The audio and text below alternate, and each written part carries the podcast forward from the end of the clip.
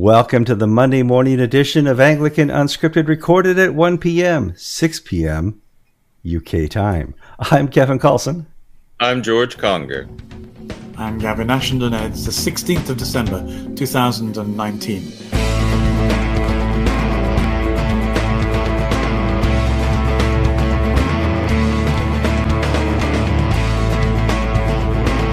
So last week we recorded the show with no pre-show. We just sat down, turned our little cameras on, and we just talked, and it worked out pretty well.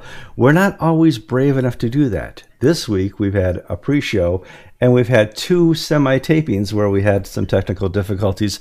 This is the third try. We're going to do this between the uh, beeping alarms that uh, Gavin has set up on his clocks uh, over there in England. And uh, so we got like, what, 30 minutes before the next uh, line of uh, tweets, Twitters, and beeps. Let's talk about your responsibility as the viewer, and that's to click the like button on Facebook or YouTube. You see this video, somewhere down there, there's a like button, click it. If you are one of the few paid people that are required to watch us for your, your work and you don't like us, you have our permission to click the do not like button. That's fine, no big deal we will get over it. If you're not subscribed to this yet and you want to get instant updates every time there's a new episode, click that little red rectangle down there and click the little bell that pops up afterwards. You will be subscribed to all new editions of Anglican Unscripted and get a little pop up in your uh, uh, phone or your browser. Finally, what else have I? Uh, oh, comments. This show always continues in the comments. And once again, last week, we had what? I thought we were done with those. How, you got an extra one back there somewhere. it's slow. it's got a slow clock. the show continues in the comments, and if you get a chance, go there and give us your opinion on the topic of the day. And the topic of the day is pretty cool. We're not going to just talk about Anglicanism on Anglican uh, Unscripted. We always go a little further. Today, we're talking about Roman Catholicism and their wokeness. Uh, we're not talking about where Scripture says "Wake up, O sleeper."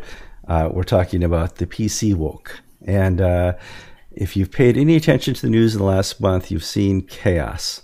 Uh, the impeachment of Trump is happening this week in uh, the United States. We just had Boris Johnson elected, and the Conservatives in the UK. We had uh, Time Magazine uh, put Greta Van Thornton uh, on as the Person of the Year. We've had Chick Fil A uh, kind of screw over all their loyal fans, and uh, several other things. Oh, Hallmark Channel decided, hey, we're going to ban that lesbian commercial and then they got a call and a bunch of death threats, and they said, ah, we weren't going to ban that after all. So it's just crazy what's going on in the world. And I thought we could add the craziness to not only the Anglican denomination, but the uh, Roman Catholicism denomination as well. Starting with Vet, uh, Greta uh, Thornburg. That's not how you pronounce her name. How do you pronounce her name? Greta Thunberg. It's Monday. The brain doesn't always work with the, the mouth on Mondays. It's okay.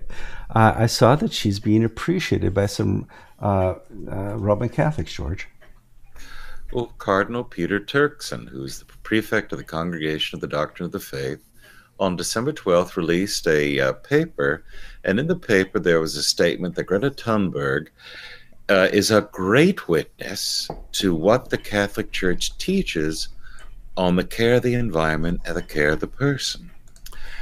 So this sort of left me gasping uh, because this is an atheist Swede uh, who is uh, pursuing.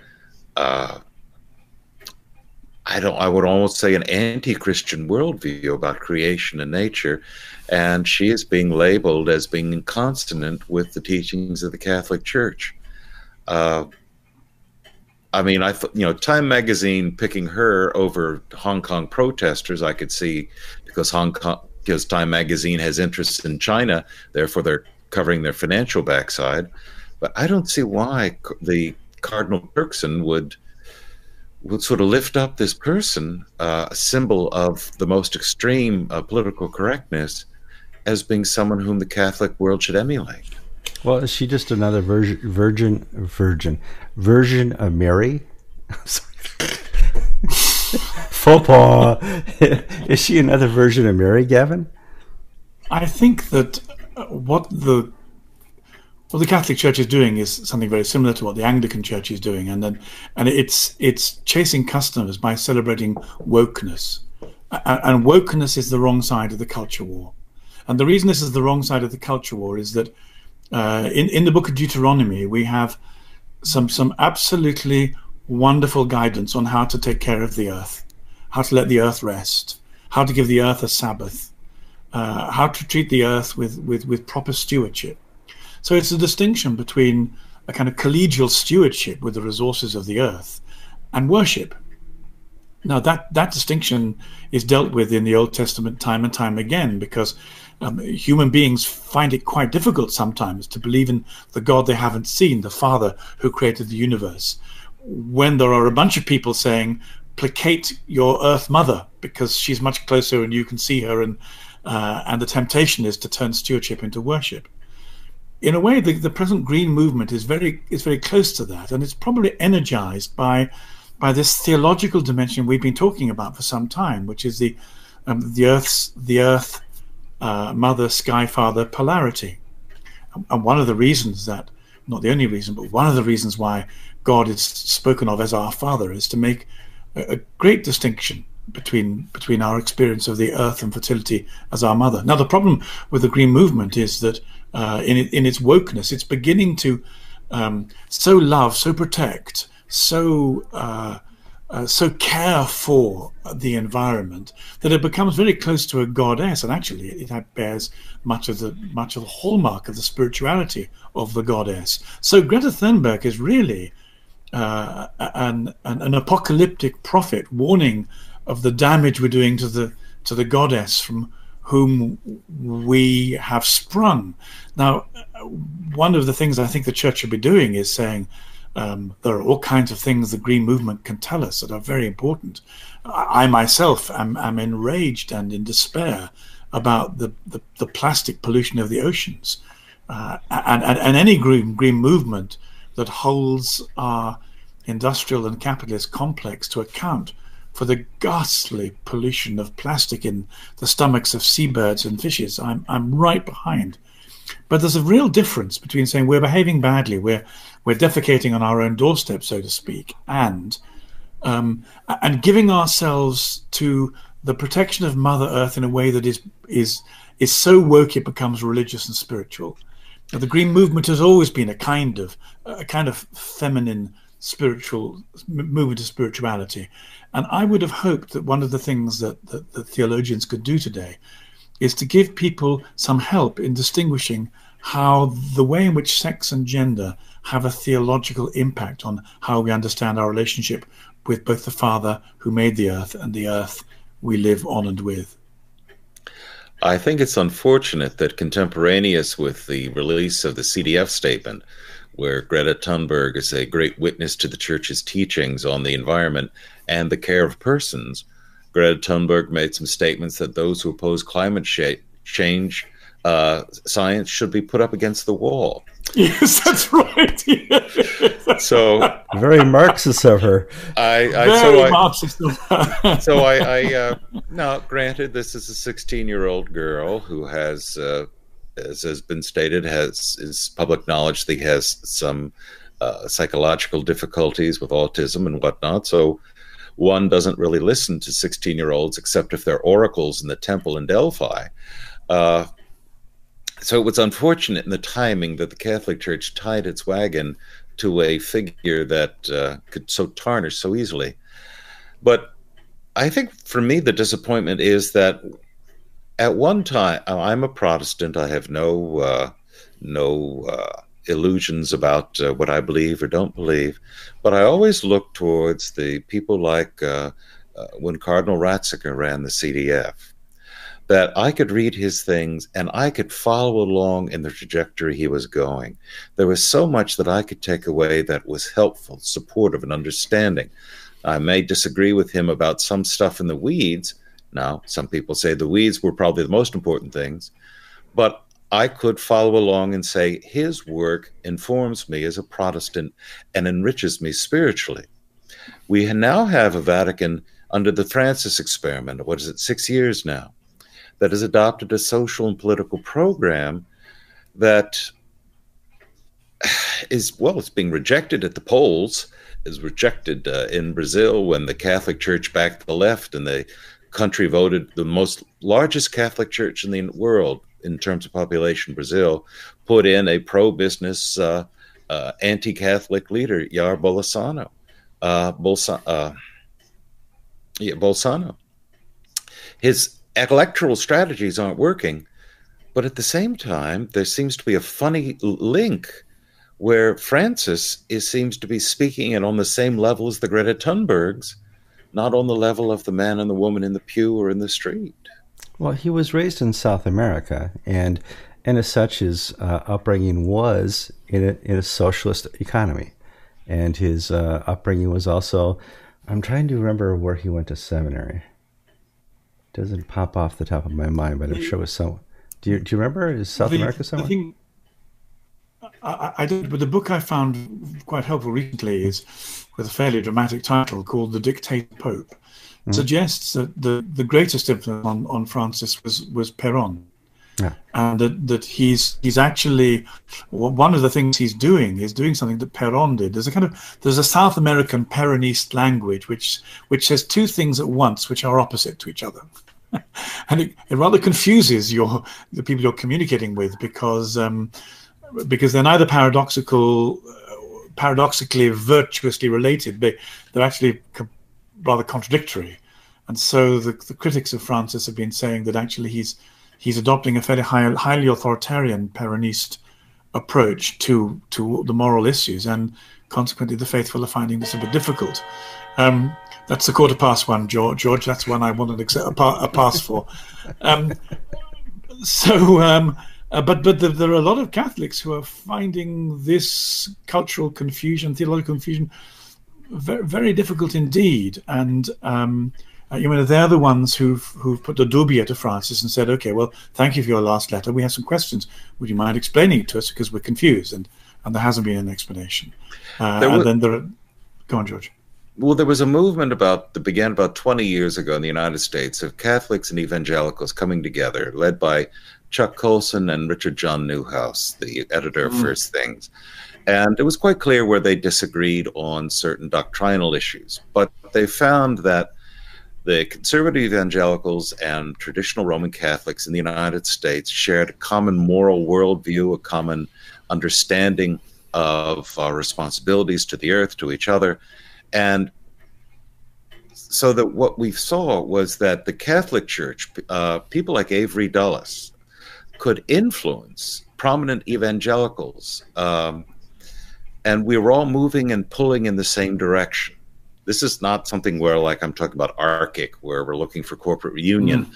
but we're looking for a shared ethos, a shared you know, sh- what are the as many possible things that we can understand and work together and share in the world. And and the disappointment I, as a convinced Protestant, have with Francis is that that era is over, because we can't look to uh, the Catholic Church's institutions. We can look to Catholics, but we can't look to in- some of the institutions as basically g- getting our back, so to speak, in the culture wars in the United States. Well, I think there's think... a danger. Go ahead, Gavin. You finish up. Well, I think there's a danger sometimes in, in, in being too too Catholic, George, from the outside, um, because because Francis is not he, he, the notion of the infallibility of the Pope. Uh, it doesn't mean that when when the present Pope speaks, he's got it right. Uh, Catholics have got a very keen sense of the fallibility of the Pope, and it's getting keener at the moment. Um, but but he, the the the Catholic Church has a long a, a long tradition in which the Pope can't change belief. So it may be that some some bishops in the Catholic Church, as in the Anglican Church, uh, find that their judgment isn't as all that it should be.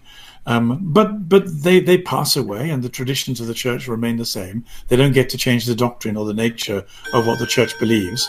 They they just cause a certain amount of flurry of excitement as as they go, and the, the, on the whole, the less the better. So I, I think, in a way, the, the the best attitude towards Francis is to to, to let him express his Peronist, Peronistic theological flair and, um, and wait for the next pope. What is so funny about that is that that's the attitude I take to the bishops in the Episcopal Church. yeah, no, I agree. I saw that. yes. I mean, uh, okay, that's nice. Well, we'll just wait till you're gone, and I'll find somebody who I like. Well, yep. J- just in politics, there's always a swinging pendulum. You know, here in America, we go from uh, uh, liberal to conservative, liberal to conservative with our pendulum. Uh, you know, Clinton's Bush's, not quite conservative, uh, Obama's, and, and now Trump. And it's just a pendulum. And I see the same uh, many times in denominations where there's a, a, denomination swinging.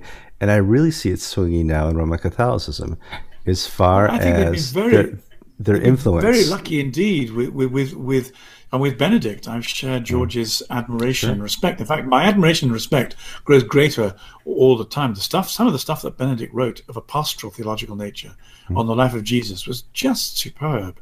And and I'm a, I'm a great I'm a great uh, admirer of, of, John Paul II. Um, it, it it just may be that um, uh, the clouds of of distraction that surround Prince Francis represents a, a period that's less helpful. You know, I, I, have to admit, I don't really understand the Francis phenomenon. I've I've read a, a eulogistic uh, biography by Austen Ivereigh, and I've read some middle stuff, and I've recently read The Dictator Pope, where the Peronist uh, diagnosis come from, and and I have to say, I'm I'm not at all clear what's going on. But you know, the fact is, it's the Catholics, like us, believe in Jesus. They don't believe in the Pope. They don't believe in bishops for that function. So, so um, uh, there's a great prayer which I used to pray more regularly than I do now, which as I get up in the morning, which says, Lord, help me not become a hindrance to anybody's faith today. well, one of the, influences leaders have, like Trump's uh, legacy is probably going to be the, uh, the federal courts uh, and abortion and a, few other things, economy, um, because he's able to appoint judges he wants in the federal court. Pope Francis is able to appoint cardinals he wants uh, to be cardinals, and he can start picking more liberal uh, cardinals over time. And I think he can stack the deck for who's going to be the next pope as well. Well, certainly Catholics are arguing and talking about that uh, mm-hmm. at present. You're right. The, in terms of the the political uh, conversations that go on, that's a very that's a very big one. But then again, uh, there's the issue of prayer, and that some cardinals change their mind. Some you know some people have conversions even in late on in in in, uh, in their lives. Um, so I, I, think the danger for all of us is that that we do what we sometimes accuse our opponents of doing, which is we put too much effort into the politics of the church and not enough into praying for renewal and conversion. Well, one, one of the things we've seen in the Anglican world is that the breakdown of authority, the breakdown of understanding, has created a vacuum. Um, GAFCON has tried to fill that, and it's not been successful. The Global South is now trying to fill that. Will that be successful? Justin Welby um, has as trying to desperately trying to hold the whole enterprise together uh, with personal appeals of fellowship rather than any sense of this is what we all share in common as Christians. And that's, if you will, the critique that many people bring against Anglicanism is it's a cafeteria religion. You believe what you want to believe. A la carte. And it's a la carte or whatnot. Um, is there a danger that the current, the Francis project will leave a cafeteria Catholicism? Such that the United States, we have some bishops say that the Joe Biden cannot receive communion in South Carolina because he is uh, holds these views on abortion, whereas the Cardinal Bishop, Archbishop of New York, Cardinal Dolan, says he's welcome to receive communion here. I wouldn't hold that against him. Well, I think is there one, well, Catholicism that's going to arise? One of the bigger things I witnessed in the rule of Pope Francis is he wants Roman Catholicism to become Anglican. oh my, we're we're we're skating on a curious kind of ice at the moment. Um, I think one of the things I one of the things I think I'd respond to George is that as a Catholic, uh, because I've I've been a Catholic Anglican for some time, uh, I would say that the great virtue of the Church is that the, what what what so many people celebrate as the Reformation was a Reformation, and that the church has constant reformations and periods of renewal. And one of the reasons for, for, for being Catholic rather than being Anglican is that is that the Reformation became a politicized and a nationalistic event as much as it became a doctrinal one. And, and it removed some of the impetus for reforming and renewing the church out of the church and, and took it away where where 500 years later the effect of it has been to produce a thousand different denominations many of which have become liberal protestant and nearly extinct and then you have to say well uh, was that the best use of reforming zeal and energy um, the great strength of the Roman Catholic Church is that God, at least, has never given up on it, and it continues to have reformations and renewals. And you know, we can we'll all have our own favorite version of them. St. Francis, Saint Francis, as opposed to Pope Francis, is, is one that a lot of people look to in their knowledge of history, but but but, but they never stop. So the fact is, we may be in a period of uh, of of the poor part of the cycle that Kevin has explained. Um, but but if you if you believe in the church, it's hard not to have hope that the Lord, the Spirit, will continue to reform and to renew as long as people get to their knees. Just looking at the last 50 years of church history, and I'm just giving you the perspective of a guy who grew up in, in the Midwest. Uh, when I was a kid, the Lutherans didn't talk to the Roman Catholics. The Roman Catholics didn't talk to the Baptists. The Baptists didn't talk to the Methodists. Basically, all denominations were closed minded and did not have any relationships outside of their own denomination. Uh, churches just didn't talk to each other. And if you went to a church, you didn't talk to people outside your church. Midwest America, 1950s, 60s, 70s. That's changed now. There's a whole different uh, ethos in churches operating and working together and breaking down barriers. And they look to find more in common now than ever before in the last 1500 years, from what I can tell. Once again, perspective of middle America, 1970s. Do you guys see the same? No, uh, because I live in Christendom still, in that part of the United States where there's still a Christian worldview predominates. You don't have mm-hmm. that in New England and that's and you don't have that in the Northwest Pacific area. No, sure, but you do have uh, you do have that in portions of the uh, rural South where I am. So the impetus towards the ecumenical imperative is rather small, because we're all competing for the same population, if you will, and so there's very little inter uh, church work, but there is interfaith work. We work closely with our local synagogue uh, because there's such a small element in society, it's not an issue. But yet, uh, on your major point, yes, Kevin, the United States, there, the the brand loyalty is disappearing fast, uh, and churches are more than willing to work with each other. But by the same token, those churches that are increasing in membership and in denomination are those that have been applying more rigor to uh, their membership. In other words, you have to believe this uh, you have to accept Jesus Christ as your Lord and Savior to worship at Shepherd of the Hills Episcopal Church. You cannot be a, uh, uh, a cafeteria agnostic. Well, I believe this, I don't believe that. I mean, there's certain things that are required of you if you're going to worship with us. And those churches that have made that, I don't want to say uh, confessional stance because that implies something I'm not trying to say. But those who have a, confessional churches are doing very well in the United States, at least my part of the world. I think I would take a different view too, Kevin, and I, I would make a distinction between supernatural and rational. So I think one of the reasons why um, it was very difficult for the rational, for the children of the Reformation to speak to one another was because there was a there was a there was a self-confident dogmatism in the way in which traditions had developed. You know, we we've thought our way through to this position, sometimes in contrast to other people, and we think we're right and we think we have the best the best way of following Jesus. And so, why do we need to talk to anybody else? Uh, the difficulty is that that that um, it's almost as if, and I'm not I'm not saying out of any partisan spirit. At least I, I hope I'm not. It's almost as if that within the last fifty or sixty years there's something in the Reformation Protestant movement that's run out of steam. Uh, the, the, the, the, pure rationalism and, and self confidence of, of, a, of a worked out dogmatic faith like that um, has run out of steam a bit. And the real commonality of language is between those who believe in the supernatural and those who don't. And therefore, the easiest uh, allegiance is between Roman Catholics and Pentecostals. Because, because both Roman Catholic and Pentecostalism um, a, a, a, very a shared openness to the dramatic in, intervention of God in prayer. Both celebrate miracles, um, both both are holiness movements, uh, and it's a bit in between there that is has got a bit stuck. And and part of my take on what's going to happen in the next twenty to thirty years is that I, I see the Protestant middle as being uh, overcome by the rising the rising ecological tide, so to speak, leaving the mountains of Pentecostalism and Roman Catholicism still breaking the surface with a shared worldview that is essentially uh, essentially fueled by holiness and, and supernatural.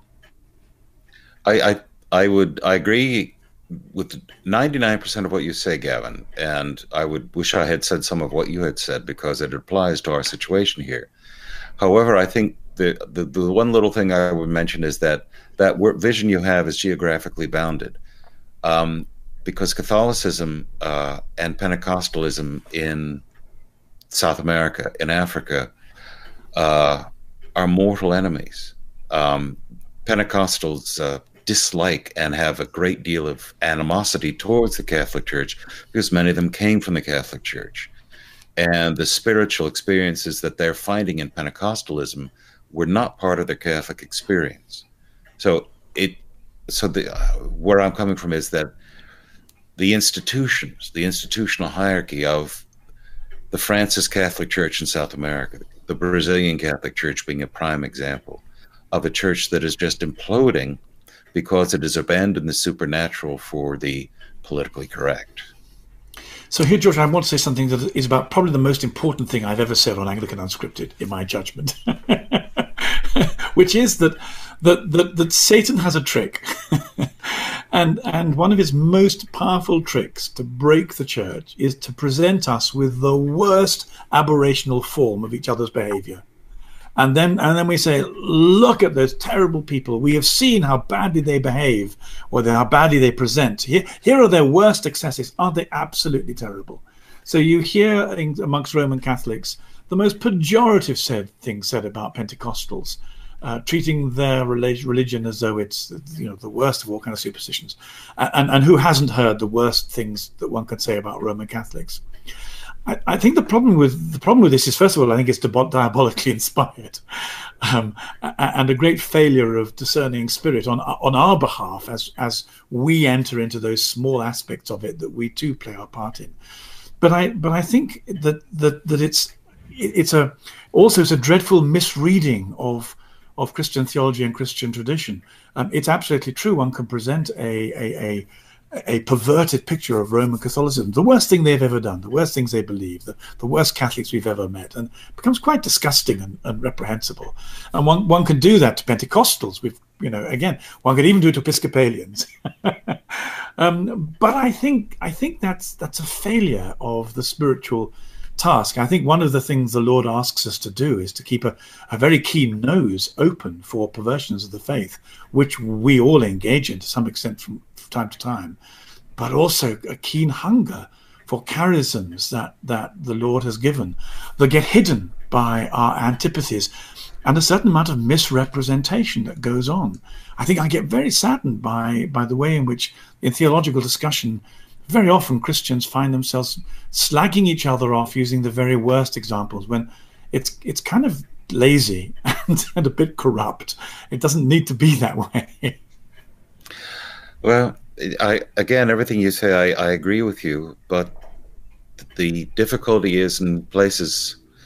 Uh, you know, my experience of the Catholic Church is not a church of which uh, uh, I have a high opinion and that is not because of issues of doctrine or discipline. A doctrine is issues of discipline, of that those people anointed or held out to be the spokesmen and the leaders are not as uh, not the right people. In other words, the McCarrick Catholic Church in the United States, the the, the abuse crisis. Uh, you know, we have a congregation of about 600 people. They all showed up simultaneously. Maybe 200 of them are Roman Catholics. And to, a, I don't want to say to a man, but a great many of them have entered the Episcopal Church in revulsion to their experiences as lay Roman Catholics. So it's. I, I think it's, that's entirely. So, the, entirely, so the, the, theological vision which you're expressing mm. is true, but the practical reality of crappy priests get sent to the countryside and they don't get disciplined. And so what happens is they drive people into Protestantism because they're so awful. That, that's absolutely true. Of course, it is, and and it's almost uh, it's almost a bit like gossip. You know, why do why do we like gossip? Because we've got a certain we're drawn a bit to the to the worst and the most scandalous stories, and we go, you know, and, and give ourselves a, a, a, thrill of moral fervor. But but the fact is, you know, McCarrick is not an example of Catholicism. He's an example of of, of, of distorted sexualized pedophilia hiding in a church. And yeah. there are examples of, of that happening in, in families, in churches, in scout groups all over the place. When I'm, if, if I want to think well of Anglicanism, I think of John Donne. Uh, and and John Donne has more of an impact, or ought to, than Justin Welby to me. If I want to think of Catholicism, I, I think of, of some Martin de Tours, whom I absolutely adore, or Thomas More, or, uh, or, or, John Henry Newman, um, and they they have a much more powerful impact on me than than McCarrick does. So I think once again, it's a matter of how we allow ourselves to be informed and inspired or despired. Um, I think we have a responsibility to try and be as inspired as we are despired because otherwise we're not really being faithful one things God's done uh, gratuitously in, in, in, every part of his church. Um, you know, I mean, Wesley, um, I, am not very impressed by contemporary Methodists I meet, but but but Wesley, and I'm not I'm not trying to make a party point because he started off as an Anglican. You know, there, there is something absolutely glorious about the Wesleyan revival and what it has to teach the rest of the church as a way of capturing the wind of the Spirit of God in our in the sails of faith. So I I, I really I, I I think that we're it's incumbent on us all to uh, to be as sensitive to the, the goodness and the holiness that God has produced in each tradition as we are to the corruption. That again, I agree with everything that you say, but then we come back to the pastoral example of my child is 12 years old now and the ideal church that you describe is not around me. And what do i do? Do i just you know do i homeschool and live on a farm? Uh, or do i how do i act in the world? And what do i what can i do today? Not what this church should be but what is it like today? And what do i need to do for my family now? And that's well also i think the issue that we're facing in the united states with the collapse of well, uh, I mean, I have, you know, my children do not attend the Episcopal Church in the areas where they live because, frankly, it's dreadful. Seattle and Los Angeles. Oh, jeez. Uh, and and was that a prayer, Kevin? oh, no, I mean, and and I, but they but they have found faith communities, uh, both in the both in an Anglican, uh, tr- both in the Anglican ethos. Uh, well, I would say to my children, as I do say to my should children, I say to them, go, hold on, kids, wait you know, it'll take 25 years for Jon Bruno's poison to leave the Diocese of Los Angeles. But if you hold on, your grandchildren will have a good Episcopal Church. No, it's it's no, no, because I because I, I I think I think that's dogmatism. I think what we do is we say, where do you find Jesus most? Where do you find a community that lets you pray and love most? And if that's if that's with the Pentecostals rather than with the Catholics, then I would say, well, then then do it. Or if even if there happens to be a particularly holy Episcopalian woman priest whom I don't approve of. I'd rather my children pursued holiness than that they pursued dogma. So I think I think there are answers to that. They're just they're not they're just not easy ones at all. But once again, I mean, you know, the the, the, the spiritual gift I've prayed for most through most of my life is the one I needed most. Was not was not miracles or tongues or, or uh, it was discernment because I think with with discernment we stand some chance of making the right kind of decisions in those fraught, difficult circumstances. And without it, we become people who belong to systems and, and dogmas without the renewal of the spirit. So I think I think George, the answer is that we, you know, this is where the kingdom is bigger than the church, isn't it? We we, we go for where we find most of the kingdom. Uh, an anecdote. I think I may have shared it with you all before is when I was in seminary, John Allin, who had just stepped down as presiding bishop of the Episcopal Church, came to spend a day with the students. And he spoke in chapel and had lunch. And under Allin's watch, uh, we had the first women clergy. And Allen personally opposed women clergy, but he agreed with the he agreed to go go along with the majority. And so we had a little Q and A session, and some of the women ordinands were asked asked him the question, "What do you regret most about your priesthood?" In other words, he was talking about the joys. What would you do differently? And with the expected answer, "Well, I wouldn't oppose women priests like I have." well, he was very quiet, and he said, "If I were to do things differently, I would not worship the church. I'd worship Jesus Christ." Brilliant. And so, what the presiding bishop, the retired presiding bishop, told us was that essentially his, in his ministry, his pride at being an Episcopalian, his pride in being a bishop, had blinded him to the kingdom, to the worship of Jesus Christ, which I understand is what you're saying, Gavin. Yeah, uh, is that is, is that a fair estimation? Absolutely. See, there are decent Episcopal bishops. You just have to look for them. you gotta look really hard. Microscope get out. Yeah, I see what you're saying. All right, gentlemen, this has been a nice, long, wonderful, warm, drink hot chocolate with marshmallow show. We love that you guys sat with us and and watched. Uh, we'll have another show hopefully Friday. Uh, we're Warm, have a, Kevin. It's it's in the high 60s here, so I have a sweater and a tweed coat. It's freezing. It's not a warm. Show. Armageddon. If you watch the Weather Channel here in Connecticut, tomorrow is an ice storm. It's Armageddon. There's no 60 degree anything out there. I see them, uh, the salt trucks out there pre-treating the roads.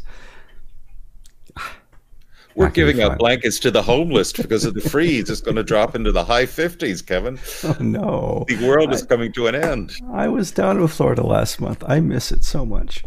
Oh, well. So uh, watch the next episode of Anglican Unscripted. There's going to be a special interview with uh, Gavin Ashenden and uh, you guys will be informed of a new role in his life. I'm Kevin Kallsen. I'm George Conger. I'm Gavin Nash, and I can't wait to find out, Kevin. You've been listening to episode 567 of Anglican Unscripted on the 16th of December 2019. Gavin, we'll give a hint. You're opening a cleaning service with your wife for the west of England. and it was 557, but that's okay. Was it? Oh, Lord, I was distracted, as usual.